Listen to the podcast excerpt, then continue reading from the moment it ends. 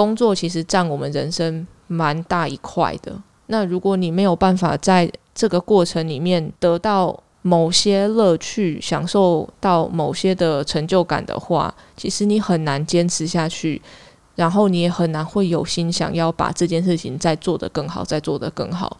这是我休了一个长假之后回来的体悟。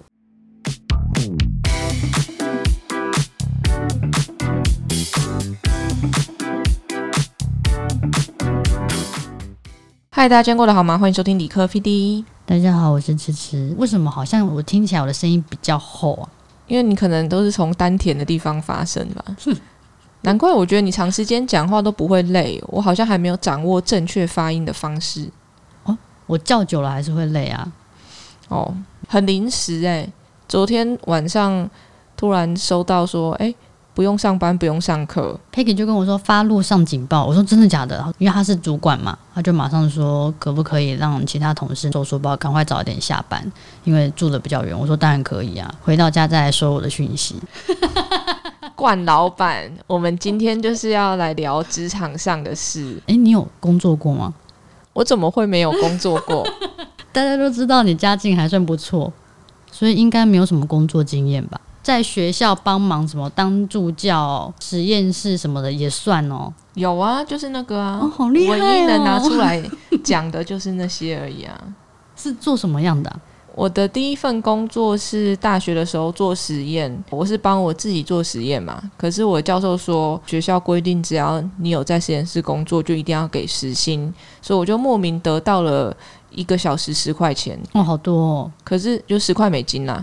比如说我跑一个 PCR，可能就要几个小时了，我就莫名可以得到那个钱。可是你说几个小时是很长时间吗？对，因为实验是需要等的嘛，跑一个电泳快的话一个小时，然后前面还要做非常多的准备，比如说我们要把基因转殖植物嘛，我之前把一些像是姜的基因放到番茄里面，嗯，在这个植物的每个不同的阶段。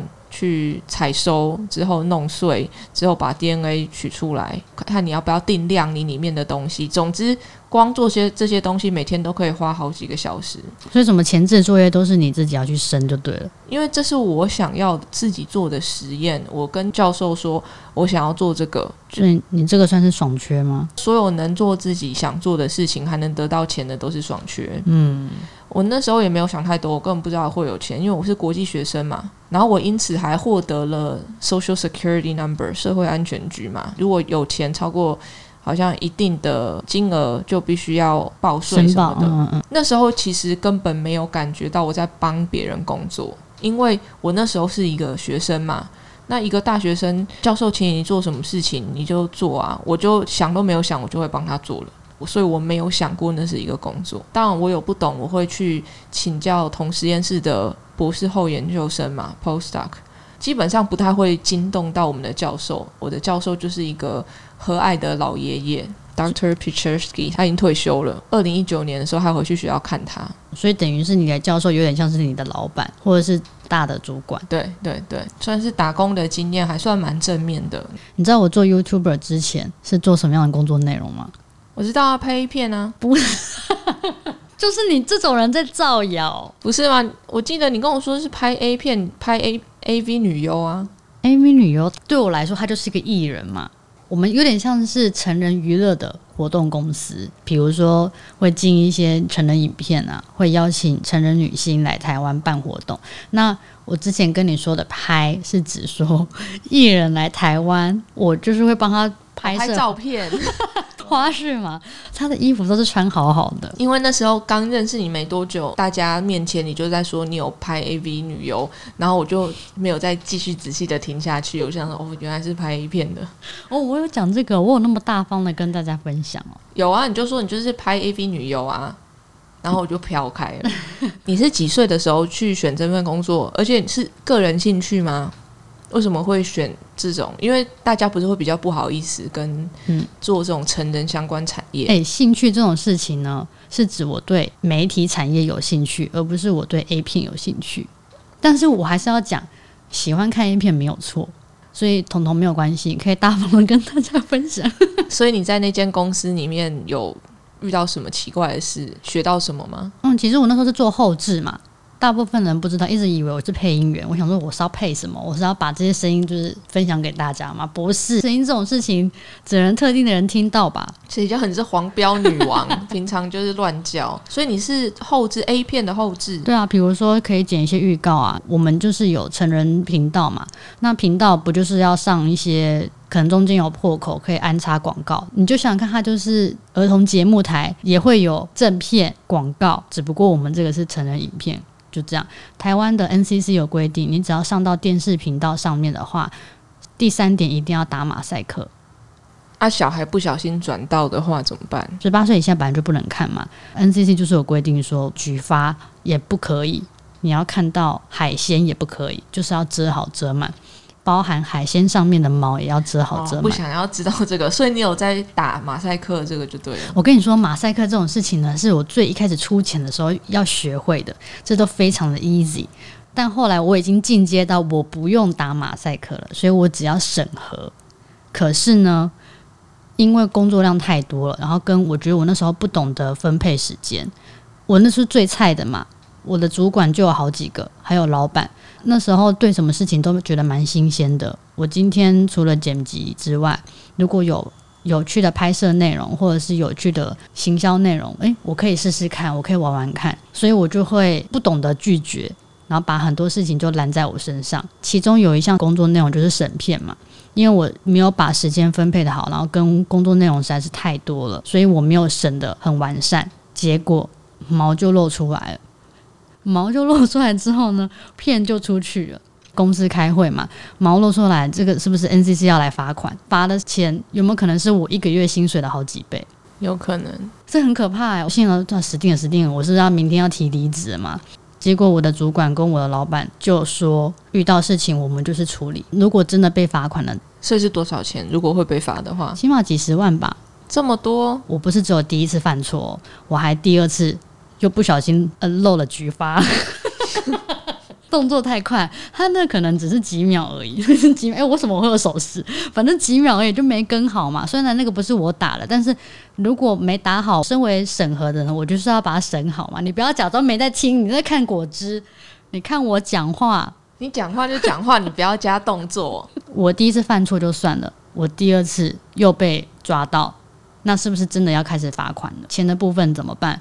一定是公司承担呐！我说一定是是指说，老板没有要员工承担这个责任，因为开始思考一下工作的内容是不是真的太多东西都放在我身上，所以主管就开始把一些工作分配出去。那当然我就是被骂了一顿，但我也觉得这没什么，因为这本来就是我的错嘛。我我也不会因为觉得说被骂了就玻璃心或什么的，怎么会连这种小事我都没有办法做好？但其实。一个公司、一个团队会发现有错误啊，通常应该要大家一起解决。比如说，像你一个人工作量太大，做太多事，导致过于忙碌而没做到，这个是一个系统上的错误，这不只是一个个人的错误。因为你的主管应该要发现这件事情。嗯，第二次还在犯错，就表示你第一次犯错了。嗯，可能只是被归纳为个人错误，而不是系统错误，所以没有帮你安排说。你应该要怎么样优化自己的工作项目，或者是要怎么样去分担开来？嗯，应该是说第一次错误发生的时候，或许那我们要怎么样可以避免第二次，而不是只是哦，那你就下次注意点。嗯嗯，我不觉得下次注意点可以改变什么，而是到底为什么会这样？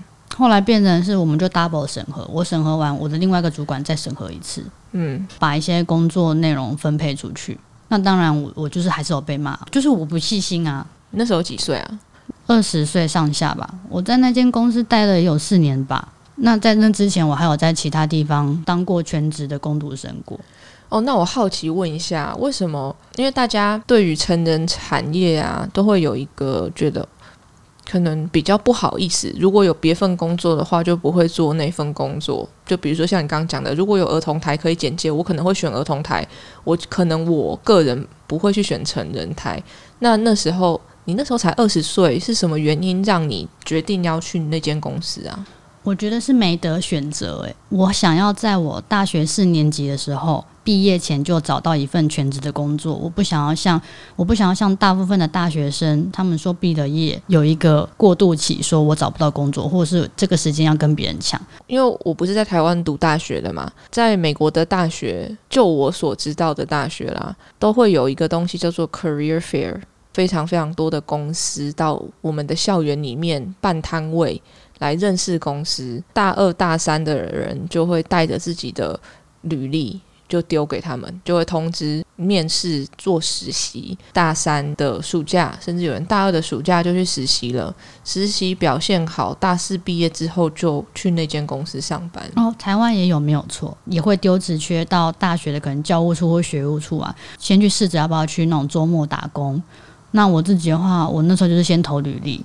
我觉得我太贪心了，我想要在大学上学期就进去，后来就投蛮多的，然后大部分的条件就是你要会骑车，那我就觉得蛮幸运的，这间刚好面试到我，可是前提是因为我先去接了这间公司的外包案子，那他们可能就对我先有印象嘛，诶，这不是之前有接外包案子的人吗？就类似试用。对对对，但老实说，我外包案子也没有做得很好哦，就是又不小心漏了局发，又漏，对。那我觉得那时候可能愿意找我进去，原因不外乎就是我是女生吧。他们可能认为说，如果在这个部分的话，对于行销或是内容的话，可能会有比较不一样的想法。那我也就蛮幸运就进去了。好奇问一下，那你觉得那边领的薪水还可以吗？后来才知道，原来媒体产业的起薪都不高。以我那时候的年纪，我觉得算是还可以。现在应该会觉得很夸张的，那时候才两万三呢。那时候基本工资是两万二啊两万一。哦，那的确是不高。以第一份工作来讲，我觉得就有两种人：一种是不管怎样先做一份工作再说；另外一种是他宁愿等再多几个面试，到他觉得真的他想要的再去做。我觉得各有各的好处啦。我觉得没有好或不好，因为卡在于说你到底有没有经济压力。但我就是有啊，因为我要交房租跟生活费。加上我半年的时间，我已经没有稳定的打工工作了。大三下学期又把另一个打工给辞职嘛，所以等于是那半年期间，我就是也在寻找说我到底要做什么。周末的时候会去那种什么网拍公司借衣服啊、换衣服，帮模特拿衣服。老实说，我想要急的工作那就是缺钱嘛。我读完书之后的第一份工作是帮我妈工作，那简直对我来讲。他让我的最大学习就是让我学习到，说我真的没有办法在跟我文化差异比较大的公司下面工作。自认为我可以在一个呃大公司下面工作，这没有问题。可是如果那个公司文化跟我的信念或什么观念不一样，公司文化不一定有对错嘛。但如果像他们比较传统，我就会觉得不适合。因为我进去之后，我问了很多为什么，可是我没有得到答案。嗯。有些事情我想要去做，想要去试，也没有得到答案的时候，我就会觉得说，就没办法在这里工作，是不是偏保守？呃，保守跟不愿意冒险吧。那时候，二零一一年的时候，台湾基本上电商还非常非常的初期。我那时候就说，那既然这样子，不就是一个大好机会，要在网络上卖东西吗？可是原本的公司就会觉得，他们原本的通路就做得好好的，应该要更投入原本的通路。然后到之后，我妈就她现在还跟我说啊，你会做，你为什么不去做？我说你晚了十二年跟我讲，我二零一一年，我之前有在 eBay 上面卖那个 NDS 的记忆卡那些。从那时候之后，我就觉得哇，那个网络商机是无限，而且我也把我赚到这个钱的经验跟我妈分享了。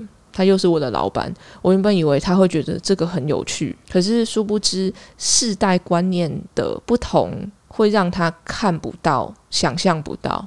这也不能怪她。我因此，我现在我也会告诫我自己说，我现在都已经三十几岁了。如果今天有个二十岁的人告诉我说这个很有趣，我一定要想办法去研究到为什么他这样子说。哦，你先试着先去听听看他怎么讲。对，那要要是我想象不来的话，我会邀请这些年纪比我小非常多的人来教我。告诉我，所以你的想象是什么？因为我大学一年级的那份工作啊，很多天马行空的想法，我觉得这个可行，这个可行是可行。旁边的主管就说：“那你可以发信问大家，结果没有人回我。但那个内容，你现在想象成其实就是新媒体的东西。后来我大学四年级去另外一间公司的时候，我就提我的想法，结果我的老板就很开心，说好啊好啊，他就让我请款去做这件事情。那你就会觉得很开心啊！我我有自己的独立决定一件事情的能力，还得到支持，可以去试看看。因为我人的一生中，我之前听过嘛，可能有两三次机会。通常你要赚到大钱，大部分并不是因为你你有多厉害，而是你在那次的机会中，刚好时代的洪流你跟上了。比如说我们爸妈那个年纪，台湾前烟角木，你那时候只要肯做一个小生意，基本上他们都可以。买到车子，买到房子，然后存到钱。开餐厅也都是每天收现金什么的。现在开餐厅，没有人可以跟你说啊，一定会收到钱什么的。但那就是一个大家要一起兴起，算是一个时代的洪流。我觉得电商是一波。前面当脸书的。投广非常便宜的时候，你投一块钱就有就有人用九块钱跟你买的时候，那是一个洪流，你跟上了，你就是那批赚到钱的。同样的，我们两个也是在台湾 YouTuber 要兴起之前，那时候你已经站在那了，然后我刚好是在，我真的我只要再晚一年，就不会有人知道我是谁了。运气好跟上，又刚好我们有在尝试。所以那时候你们公司的同事也不会因为说你是老板的女儿而觉得你的意见不错嘛？还是说所有的决策都是要大老板同意？所有的决策都是要大老板同意，然后大老板会同意，只要你是照他的方式，他就会同意。我之后我做了一个我自认为对我自己负责的事情，就是离开那间公司，自己想办法创业。与其我在那边去埋怨说。老板都不听我的，然后我跟这不合。既然这样子，我自己去试看看。如果我这么相信我自己的想法的话，那我就应该去试看看。那时候正值美国大家都在鼓吹创业嘛，各种的，那他们就会说，你三十岁之前你都不用担心失败，因为你大多数你一定会失败。但是你会学到非常非常多，之后都是你工作可以拿来用的东西，所以我就傻傻的觉得，哦，失败没关系，是不是？好，那就走吧。所以我就寄了一个申请信，寄去北加的一个生物科技加速器、孵化器那种的。然后过没多久，一个凌晨四点半跟他们面试，面试通过了，我就两个行李箱带着就飞去美国了。这个消失的无影无踪，我妈也是觉得莫名其妙。后来你成功了吗？算成功吧。这个成功会会是你之后的人生机会的垫脚石。你认识这些投资人，这些投资人经过层层的审阅，投资你过后之后，之后他还是会找你，看到什么机会还是会跟你说，就是他们会有点帮你媒合这样子。我回到台湾之后，被之前投资过我的投资人介绍进去另外一个团队。然后那个团队在今年四月一亿美金卖出嘛，然后母公司阿德里也在这个月上市了。如果你真的有去试的话，加上一点运气，你会被人家看到，又会因为这些事情再被更多人看到。它有点像是复利效应，一点点的 nothing，到最后到有一天突然变成它很大。我觉得投入工作。来讲也是一样，就算是帮别人工作的，只要是努力的，有在进步，有在学习，你可能会觉得，反正我就做这件事情，不会有人看到我。但我真心相信，你只要觉得正在做对的事情，就一定会有人看到。就像上传 YouTube 影片，你看很多在分享他自己怎么在 YouTube 上面成功的人都说，你先做一百支影片来再说，前面都不会有人看。但为什么他会这样讲？因为你在做一百支影片的过程之中，如果你这个人是选择在进步的话，从第一支到第九十九支，你就会看到非常大的进步，你就更有机会真的被人家看到。可能是你那时候当初做这个决定的时候，一来是你要不怕失败，然后二来是你有没有本钱失败。但可能大部分人都会觉得我没有本钱失败。如果是我的话，我认为我没有本钱失败的话。我就不会埋怨我的现况，可是我觉得大部分的人不是这样想。那时候我听了另外一个故事，Elon Musk 就是特斯拉创办人嘛。他说他那时候创业之前，他也想过这件事情哦，失败了会怎么样？所以他就做了一个实验。好像是一个月花不到一千块台币生活，他能不能这样子？自己测试过一遍，觉得可以之后，他就不再害怕失败了。顶多就是吃少一点啊，就跟我之前那个时候，也不能说是创业。我觉得并不是每个人都有创业梦，而是就是你今天工作的不如意的时候，你有没有想要离开这间公司？你敢不敢提离职？有些人可能是他敢提离职，是因为家里经济也可以嘛。那反正离职之后，我就住在家里也没有关系，对啊，所以他也可以说我要离提离职休息一下。我虽然心想说，我靠，我我你有办法这样休息，我才不敢呢。我每个月还有房租跟生活费，就这样休息了，是要是要休什么息？就都没有钱吃饭啊。但我另外一个同学说，他今天敢提离职，是因为他已经存够了钱，他敢为他自己接下来的半年甚至一年负责，他宁愿休息完出国充电一下再回来。那也因为他能力的关系，他马上会找到新的工作。那我那时候就试想，我有一阵子也是提离职嘛，但我真的就是过得不好。就那半年的期间，我也还在寻找我自己的目标，我到底适合什么样的工作？我什么样的工作都去试了，我就是知道我不适合 A、B、C、D。但因为真的没钱，所以我真的就是吃的比较省，就是餐餐吃泡面。然后真的想要喝饮料，几百块呢可以买到三十几包的奶奶茶包这样。然后所以一直到后来，我有在想到底要不要做所谓的全职 YouTuber，就是创业这件事情嘛。我也是挣扎了很久，所以那时候就是边一边工作，然后边一边看能不能接案嘛。就没想到没有办法接案。为什么不能接案？那时候还没有找到新的模式，那时候一直就做卡通二创配音嘛。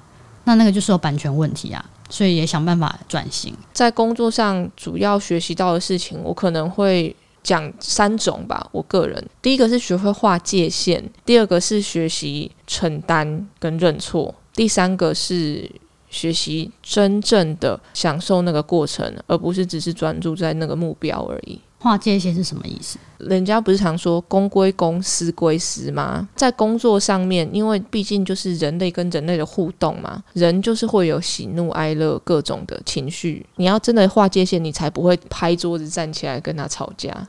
这个可以回去看我们之前有讲沟通和聆听那一集。当然，我也会有生气的时候嘛，很长啊。但我现在会，我会压一天，我可能先去运动完之后，因为我觉得。